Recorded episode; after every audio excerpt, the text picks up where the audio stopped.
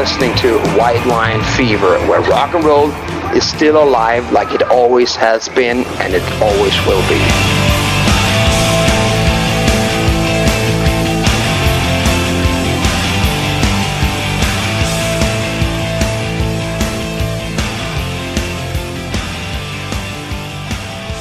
Okay, welcome to uh, White Line Fever. My name is Steve Mascord, and our first guest is a guy you heard from last week. It's uh, Keith Nelson from Buckcherry. Welcome back, Keith. Good to be back, Steve. How you doing, buddy? Pretty good, pretty good. Now, um, I wanted to ask you about this sort of um, how. There's a few things I want to ask you about going back. I know we're, we're talking about the new album, Rock and Roll, and we'll, we'll continue on that. But um, can you can you just tell the listeners about how Crazy Bitch changed your lives and changed the career of the band? What impact it had? Well, the quality of woman that this band attracted shot up exponentially. I'll just say that. no, but seriously, um, you know, Crazy Bitch was a song that Josh and I had written before the first wave of the band really split up, you know. Um, he and I were still working on what we thought was going to be our third record. We wrote that song, we demoed it up, and then just kind of sat around for a few years because we went on a bit of a hiatus. And then when we got the band back together, right before we went in to make the 15 record, I pulled the demo out and I go, let's just try this, see what happens. I don't know. People were saying, oh, the lyrics on that will never get played on the radio and it'll have to be censored. And we were like, yeah, let's just do it anyway. And we did it. And then um, miraculously, the radio stations all over the world started playing the song. We didn't even ask them to. A lot of people will know that when you release a single off of a record, you go and you get on your hands and knees and you beg radio stations to play it. But we didn't do that. Uh, we just we were going to go with a different single, and all these radio stations started playing that song, and the rest is kind of history. It just took off and hasn't stopped since. And and when you when you did the song "Too Too Drunk to Fuck," was that kind of like trying to zero in on the same um, appeal? You know. No, you know, um, Josh would always be telling stories about um, this crazy Southern California house parties that he used to get involved in when he was a when he was a young man, and um, you know, it's just a fun song to do. I, I I don't think that we were trying to follow in the footsteps of anything. We were just having some fun, and we all thought the song was hilarious. Yeah, yeah. So, have you ever actually gone into the studio and sort of tried to concoct a single or a novelty single, or has it always just been something that's been a byproduct and come come later? I mean, it's always come naturally. You know, there was a time after we made our first record, and we had a lot of success with the song called "Lit Up," mm. and the the suits from the record label would were calling me up and saying, "You got to write another "Lit Up." You have to write another "Lit Up," and that really fucks with your head as a as a as a songwriter. It's like, mm. you know, I was new to the game and I didn't really understand how it all worked, and um, and so it was very frustrating. and after that, um, we just resigned to the fact that you know what, we're just going to make the best record that we can, and if there's if you feel like there's a single on it, great. And if you don't think there is one, we'll just keep writing songs. But I'm not going to chase my history. Fuck that. Yeah, yeah. So there's less of that now because you've got your own record company, right? Or do you still have people who are kind of tapping you on the shoulder and giving you advice and, and stuff like that? Is that what, a, you know, you're more independent? I think what it comes down to is, yeah, there's, there's none of that anymore. Josh and I are tapping each other on the shoulder. um, but, you know, we really share so much of the same idea of the way things should be that there isn't really a lot of drama around it. You know, we know what we like, we know what we want to hear, Mm. and uh, there you have it. Yeah, yeah. And tell us now, in the intervening break between the last album and this one, you put out a line of sex toys. What, what's the story there? We're just trying to fill a void in the market. I think you've used I mean, that line before. um, yeah, uh, Crazy Bitch has become uh, its own standalone thing. You know, a lot of people know the song, don't even know the band. So, Mm. um, somebody came to us with the idea, and it seemed like a good enough idea, and we went with it. and do you, do you sell stuff like that on your merch stand at shows? We pretty much will sell it to anyone that wants to buy it. Right. Okay. You know. Um. Okay. Let's uh, let's have another song, Keith. Why don't you play uh, "Bring It On Back" off the new record?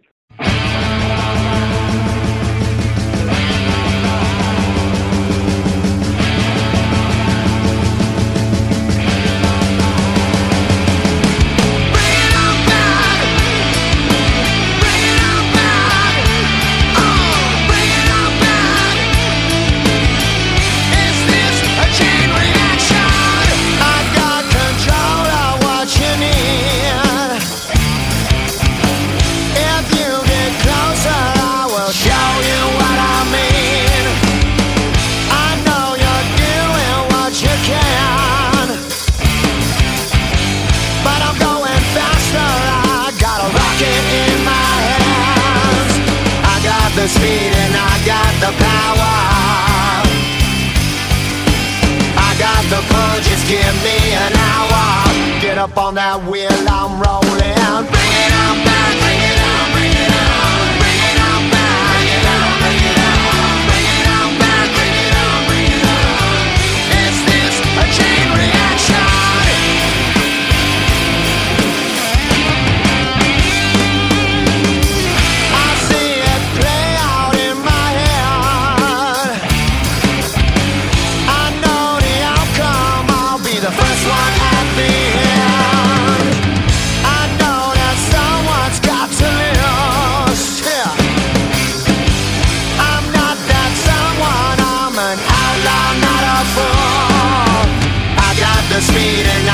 The power. I got the pull, just give me an hour. Get up on that wheel, I'm rolling.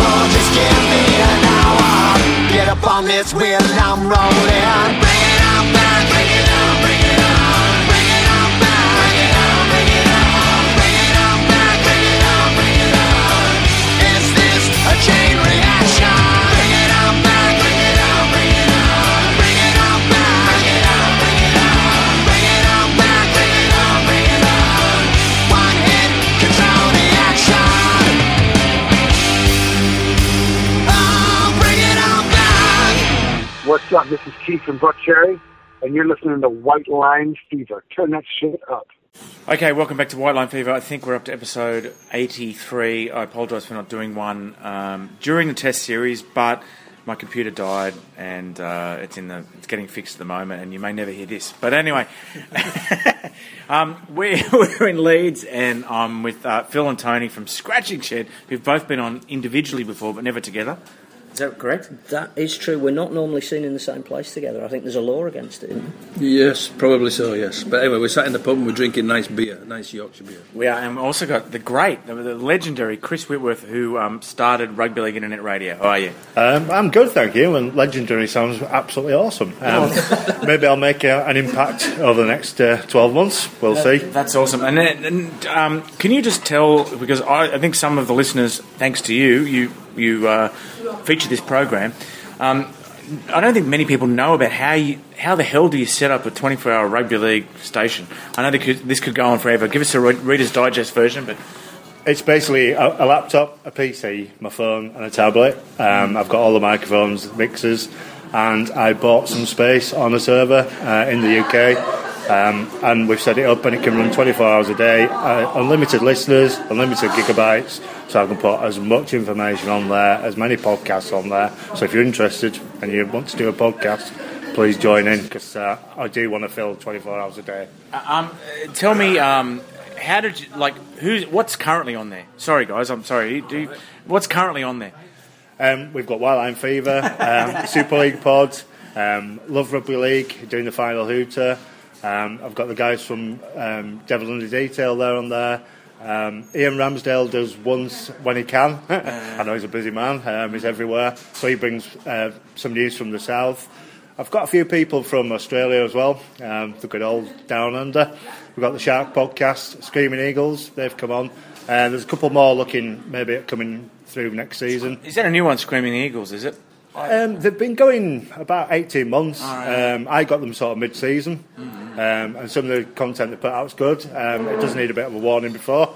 Um, but so I do quite a lot of podcasts. I think it's just like being stood on uh, on the sidelines, really. Um, you hear the language that you hear at rugby.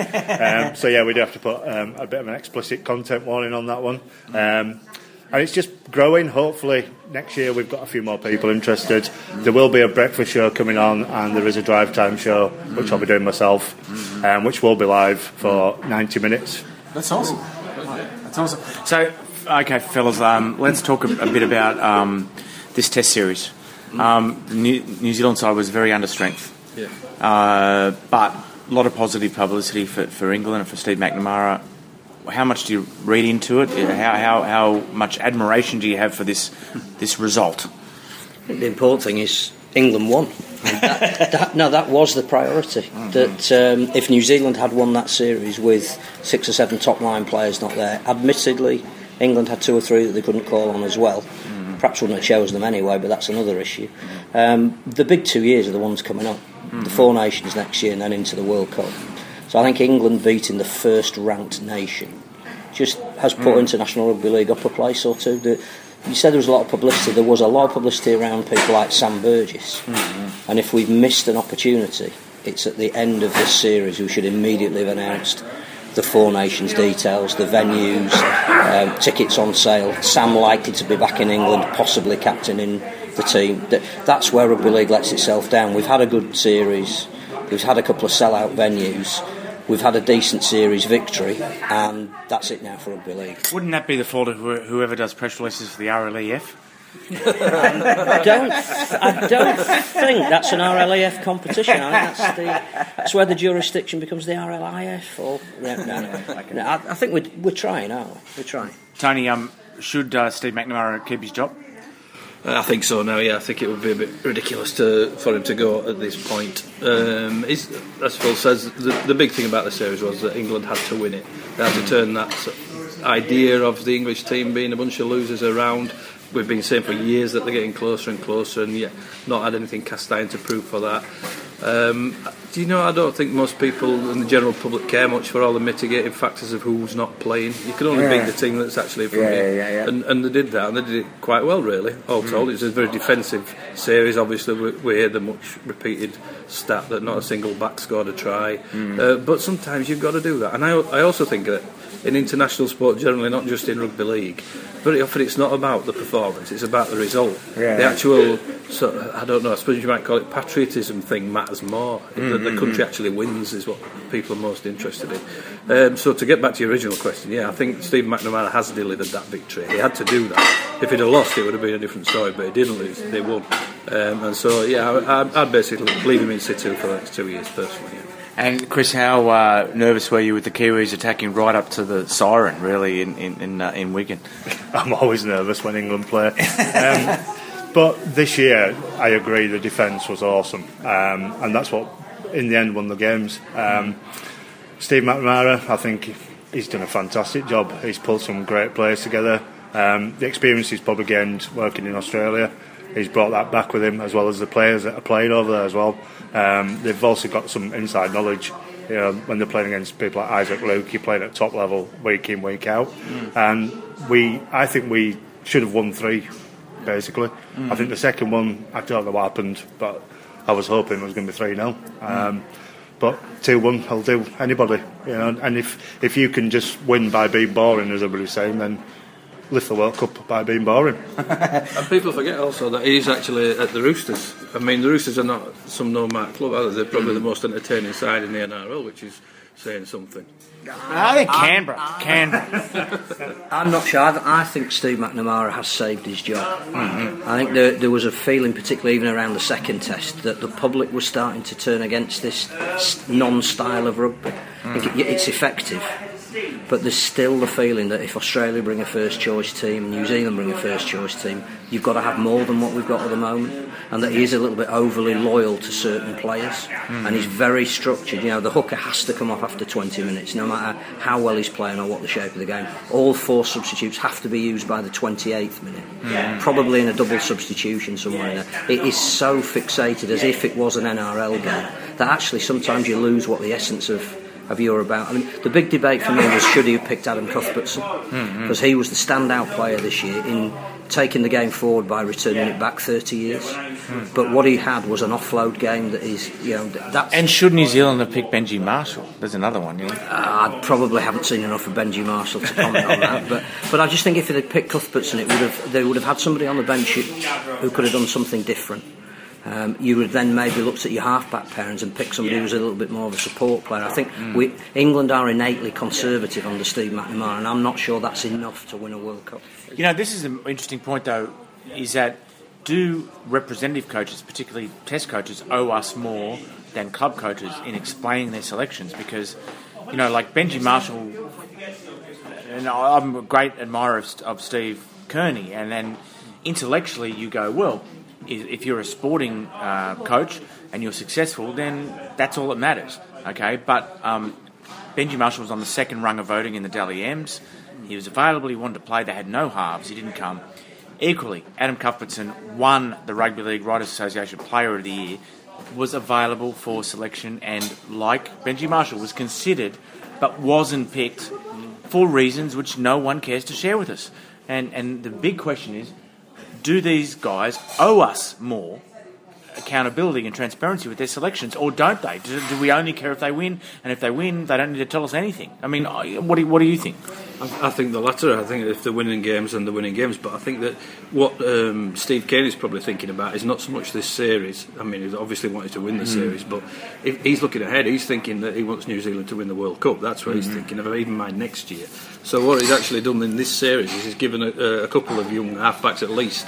Uh, some real experience of what it's like to play at this level, and, and whilst I don't, I think if, if Benji Marshall and Shaun Johnson, for that matter, are fit, then you're going to have them in the front line, aren't you? But a strong side is, is, has to have a strong squad, and I think Stephen Kearney realises that. So I actually think the Kiwis will have gone back not too upset, really. Um, I, I think they'll be looking forward and thinking, you know, it's mission accomplished in a lot of ways. But as a journalist, I mean, I think it's your job to try to introduce some um, transparency into team selections. One of many little duties that you have. So, you know, I understand from Stephen's point of view, it's like, oh, if I'd won, no one would have asked me about Benji Marshall, and that's true. But nevertheless, you know, like, and because England won, no one's saying why didn't Adam, Adam Cuthbertson um, play. But when he was awarded that um, Rugby League Writers Award, he said, well, maybe the style of play. If you're at the dinner, he said, maybe I didn't suit the style of play, and, and that's the style of play that you described, Phil. You know. I think the, I think the other thing that I find odd, and, and it goes a little bit back to maybe the crowd atmosphere at a couple of the games that we bought into the fact that we all wanted England to win, but because the selection wasn't desperately exciting, and it, and again there weren't any changes in the team for the second test, it was very very hard to get the crowd animated. Mm-hmm. But I, I, just don't see the point of calling somebody like say Luke Gale into the squad and not using him. Mm. I mean this is the ideal year, as Tony was saying about trying people out. If you're going to select someone, why don't we just have a look if they're any good or not? Mm-hmm. And that when you win the first test, that gives you license in the second one to perhaps experiment. Now, Steve McNamara may say, no, I want to win in, in two games, so I'm going to pick my selection from last week and hope it improves. But I just don't see the point of picking a couple of exciting players. We waited till the, the third test for Jermaine McGillvary, and all the Kiwis wanted to talk about afterwards was how good was this bloke, and Yeah, yeah. we kept him in cotton wool for too long. That- well, well, uh, that's the contradiction, isn't it? Because on one hand, if you're picking Luke Gale as a reward for his club form, then you pick Adam Cuthbertson, or else you don't. You know, like like you know, it's it's it's it's it's it's, it's, it's really interesting. And the other the other thing is like, if you're a national coach, should you not have to deal with all personality types? Yep. You know, you, is is your job really to create a culture, an off-field culture? or is it actually just to pick the best players and get the most out of them? You know. I think there's one other thing you've got to be as a national coach, and I'm not sure England have quite got that yet. Is I think you've got to be a proven winner. Hmm. And, and I, I'm, I understand all this about getting people together and taking them down to St George's and bonding exercise, but the season over here is a quarter longer than it is in the southern hemisphere. So I'm not sure you need to do too many bonding exercises, fitness work. Yeah, you need to be at a certain level. I think at national level, it's about motivating, giving people reasons to win. And the people that can do that the best, even with the greatest respect to Steve McNamara, are coaches who have been winners. And we consistently overlook them in this country. Um, he's a very, very good assistant coach. Um, I just think that uh, now we're at a level whereby because the season is so long over here, you need people that can purely motivate. You don't need people that can put in too much structure. So you, you're looking at perhaps a, like a Brian McDermott, but he isn't going to be taken on by the RFL. He's the he's the Brian Clough of rugby league, as as he was to the Football Association. A little bit like Tony Smith was when he arrived, hmm. full of ideas about how he's going to change rugby league from the inside, and hmm. wasn't supposedly allowed to do so. But you can look at people like Andy Farrell, who I suspect will be coming on the market soon. Shaun Edwards has said he wouldn't be averse to coming back to rugby league, hmm. um, and possibly even Wayne Bennett in a consultancy capacity. Has he got some inside information there? Or? No, no, no. That's that's what I do. If you seriously seriously want to win the World Cup, I, Yeah. think, I think Phil's just annoyed because Ryan Hall didn't get a pass all series. I think Ryan Hall was annoyed he didn't get a back. I, I sort of admire Stephen Kearney with Benji Marshall thing because what, what he's actually done is he's put the the um, the nation, the team, whatever you want to call it, above the individual. Which I think when you're doing an international side, when you're in charge of an international team, I think that's very important. I think everybody, no, no individual can be bigger than their country, and mm. I think that's a, another message that he was laying down really to say to Benji, well, if you're going to play in this side, you're going to be part of the side. I'm sure. Yeah, but shouldn't don't we deserve to be told that Adam Cuthbertson wasn't picked because he's an Aussie and Benji Marshall wasn't picked because he sulked when he lost the captaincy? Don't don't don't the fans like particularly when you're a national coach, all those volunteers who are working at the canteen every Saturday morning, but don't they deserve to know why players are being picked and not being picked? What do you think? I think, yeah, they should. Um, I mean, in other sports, coaches get scrutinised down to how many hours sleep they've had, what they're doing, where they've been. um, but we seem to not actually pinpoint them down. Um, going back to who could take over if Steve McNamara disappeared, um, I don't see any reason why people like Andy Farrell, Shaun Edwards, who have just worked in the international scene, um, they're used to just working with players on the short term. Um, if you brought them into the fold, and should one person just be involved? Should we just have Steve McNamara? Can't we have two or three different people? Well, he has he has got a fair, big, fairly big staff. Yeah, but it's not brought. If you if you look at Shaun Edwards and uh, Andy Farrell, they just work with an international team. Um, I know Andy Farrell's done uh, club rugby union, and but um, you know recently their job has just been let's get an international team great. Um, and why can't we do that? I'm not. I'm not talking about criticising a coach for not picking someone. Just asking them. I think That's I all I'm saying. um, Give us an answer. Tell us why. You know. Maybe not Mike Ford. We don't. We don't. but, but no, I I think you're absolutely right. Um, just hit the nail there, did Chris. I think that it's not so much that they need to be telling us, although it would be nice if they did. I agree. Uh, it's the onus is on journalists to actually find this stuff out and to, and to take the time and and the interest to actually dig a bit beneath the press releases. And I think that. Um, I don't know. You, you, don't want to bite your colleagues and all that, but but I honestly think that in this game we are we're too timid when it comes to hmm. actually putting people on the spot in high places. Hmm. Uh, we need to be asking those questions and digging around and getting to the facts. At the hmm. moment, I think we're, we're just a bit too keen in this country. Not I wouldn't make the claim for Australia, but in this country we're too happy to just regurgitate press releases, and that's not journalism, frankly. What you need to be doing is getting beneath the surface, making people accountable, and asking the awkward questions. We don't do that enough. So Alex Simmons called us in the middle of this uh, segment, and we thought we lost the entire interview, but we didn't. so uh, he won't be on the program. Maybe next month. So uh, thanks for joining us, guys. I've got a uh, WLF podcast on Twitter, whitelinefever.ning.com on uh, that's the website. And also uh, donate, hit do- whitelinefever.ning.com and hit the donate button. And don't hit the Amazon button because um, they cancelled my account, so I won't get anything. I've got to change that link. Um, okay, guys, thank you very much. What uh, the end of the season? So, what are, what are your? We'll, we'll go around. We'll go around the table. Your your hopes for 2016 for for rugby league. My only hope is that there is a shorter season in the Northern Hemisphere and an international window put in in its place. Good luck with that. I don't think that's going to happen. It's nearly Christmas. I think my hope. Well, we need we need a, to, to follow up this new era, which hasn't gone too badly, but it's not quite lived up to its expectations. So we want to build on that and, and, and really deliver. But the big thing is a successful Four Nations at the end of it. That's huge. Chris. Yes, I agree. Successful Four Nations. Um, more publicity um, for all leagues. Um, Successful Four Nations for Scotland, or Yeah. How can we ever say that? Um, that- that's not going to happen, is it really? Um, unless suddenly they find 13 players that have got the grandma that have um, once visited Edinburgh. Um, McDonald's once went. yeah, McDonald's in Edinburgh. Um, but also, yeah, just success for all the leagues, really. Um, we have to look at the Championship and League One as well, um, which is something I'm going to be doing next year.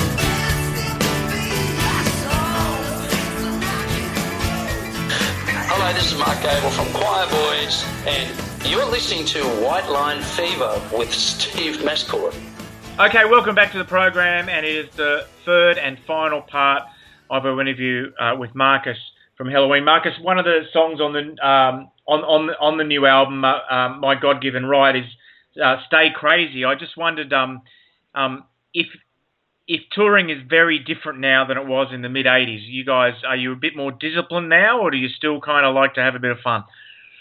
Well, touring is like well, we were younger and a little wilder, of course. You know, you could take more shit that's been around and that's been offered, you know, and the next day you you'll be you shake your head and you're back on to, on the track again. That changed a lot. Mm-hmm. I need two days to recover today.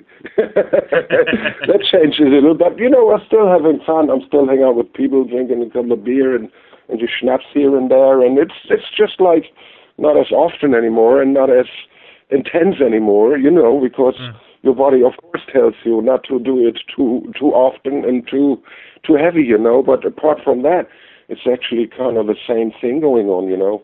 I mean, in the '80s, there was like when when hard rock and heavy metal was very, very like popular, even in the radio, even on the air. It, it, that was, of course, different. But the tour, uh, because everyone, so much more, so much more people were like uh, getting into radio stations and all that. But in Europe, almost almost no no radio station plays metal anymore. You know, that's very very different. But hanging out at shows, doing the show, uh, especially the the show it, itself, it it stays the same. It's like the same uh, from what it was like 30 years ago. The emotion, that very moment on stage, bringing something across, some emotions. You know, that's pretty much the same, and I like that. Mm-hmm.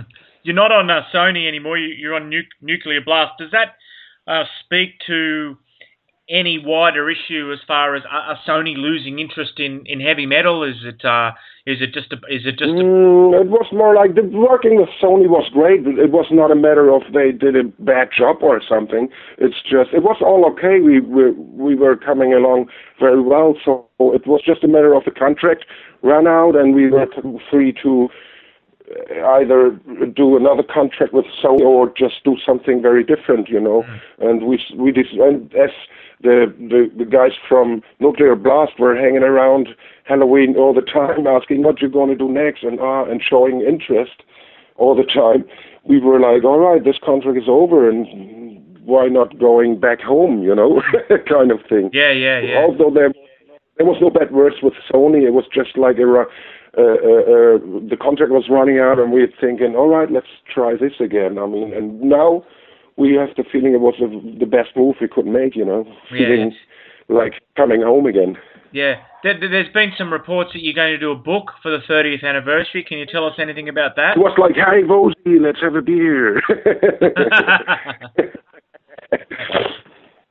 Sorry, um, is it true you're going to do a book for your 30th anniversary? Mm, we have tons of materials, pictures, and all that kind of stories behind it, and all that.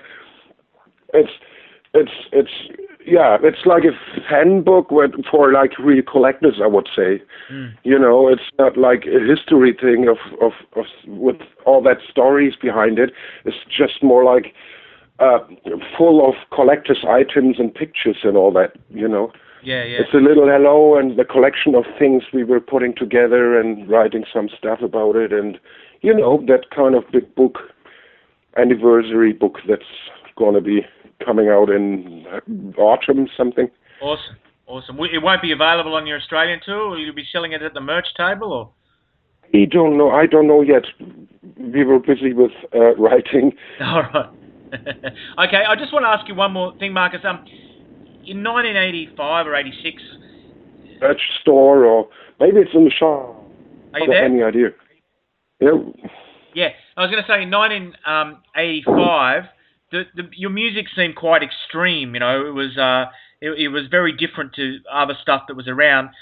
What do you think of the direction? Now it sounds, I suppose, it's quite. It, it sounds almost classic rock now, doesn't it? I mean, what what do you what what do you make of the direction that heavy metal has taken in that time? Now you've got the sort of growly vocals and the you know really really. I mean, you know, what are you into? Sort of um, some of that more extreme metal. Well, sometimes I like a good Slayer tune. Of course, it's, it helps. It helps a lot to to to go to this kind of music when you feel like it, you know. But then there's a lot of it, and uh, I only picked some what I like. Soilwork, figure number five, of course, is what you know one of my favorite albums. You know, mm. which is a, a nice cross uh, between like classical heavy metal with keyboards, twin solos, very smooth harmonies, uh, on vocals sometimes, but then they growl around and do that very, very rough kind of heavy metal and all that. You know, that is a kind of mixture I kind of like. You know, Yeah. but it's got to be like done very, very nice and clever, so it, it so it's touching me. You know. Yeah, yeah, yeah. And Okay. there's a lot of stuff sounding the same, of course. And, and if you listen to that, you, this you, some stuff you think, oh, that sounds like this, and uh, that, you know, uh, it's always like the orig- original originality about it, you know. Like that Soilwork Figure Number Five, I guess, is one of the greatest Yeah. albums in that manner. We are out of time. Thanks for uh, joining us. Um, just one, one, right. more, one more song would be uh, wonderful. Thanks. All right. Oh, you want me to pick one? Yes, please. Wait a minute, wait a minute. Uh, uh, yeah, did you uh, do some? Yeah, what what we gonna have? Play some, play some swing of the fallen world. Why not? I like that one. okay. A bit of dark stuff.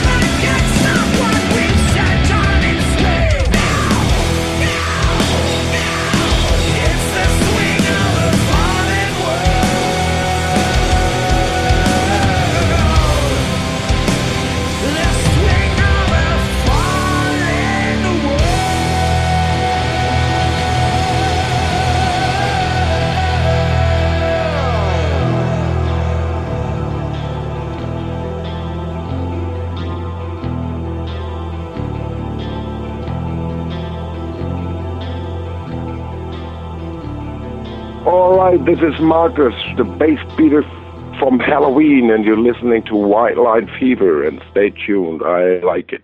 Okay, welcome back to the program, and uh, we've got every single member of the Angels now. Uh, it's like collecting footy cards. Uh, I've got Sam Brewster here. Sam, um, what, what's the last week and- or so been like for you?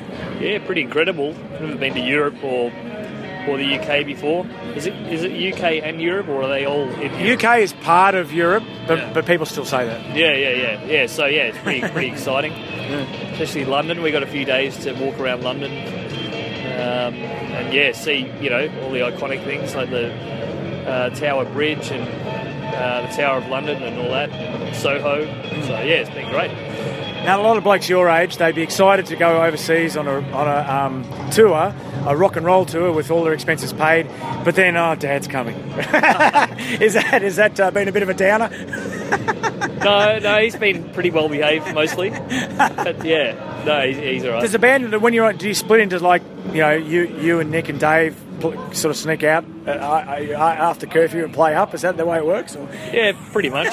yeah, yeah, yeah. When he goes to bed, or like you know, or we decide we're going to in London take a really long walk, so he, you know, sort of drops off halfway, and yeah. Mate, what's it like to you? Have you been checking out the faces of the audiences? Because that's, I'd imagine, one of the great pleasures of doing something like this. Yeah, absolutely. Yeah, yeah, they've been fantastic. I mean, especially uh, well, both both the uh, London gig and and Paris. Hmm. Um, I mean, it's pretty incredible. Uh, in Paris, they were actually singing along with Rick's uh, guitar Yeah, parts. yeah, yeah, yeah. So, yeah. And mate, um, what happens when you when you go home and it's just back to normal life? Is it going to be a bit hard to adjust to? Well, I've got another three weeks here actually. All right. Uh, I'm having a, ho- holiday here with my partner Lara. So I've got three weeks, and then I've got actually I'm actually moving house when I get home. So I've got got that to look forward That'll to. bring you back to it. How do you feel about maybe the band coming over here more often? Is that a good thing or? Oh, I'd love, I'd love for that to happen. There's, there's been talk of it, um, especially in uh, uh, with the promoter in France. So, yeah, hopefully we can organise that. There's some talk of Hellfest, and then booking a tour around that. So, yeah. Well, Sam, I've never actually interviewed you before. I've had a couple of beers, but I've never interviewed you before. So um, go and enjoy the rest of the night. Sneak out again. Tonight's a good night to sneak Yeah. out. I will actually. Yeah, I mean, the darkness are on about midnight. Uh, I don't know if they'll be able to top Meshuggah last night. I mean, that was un- unbelievable. You know what? I'm not doing any of this. So give us a give us a song of someone you've seen here at the um, festival that you think people should hear. Uh, Bleed by Meshuggah. Okay. If you like heavy metal. Well, if you if you don't like heavy metal, you're not listening to the program.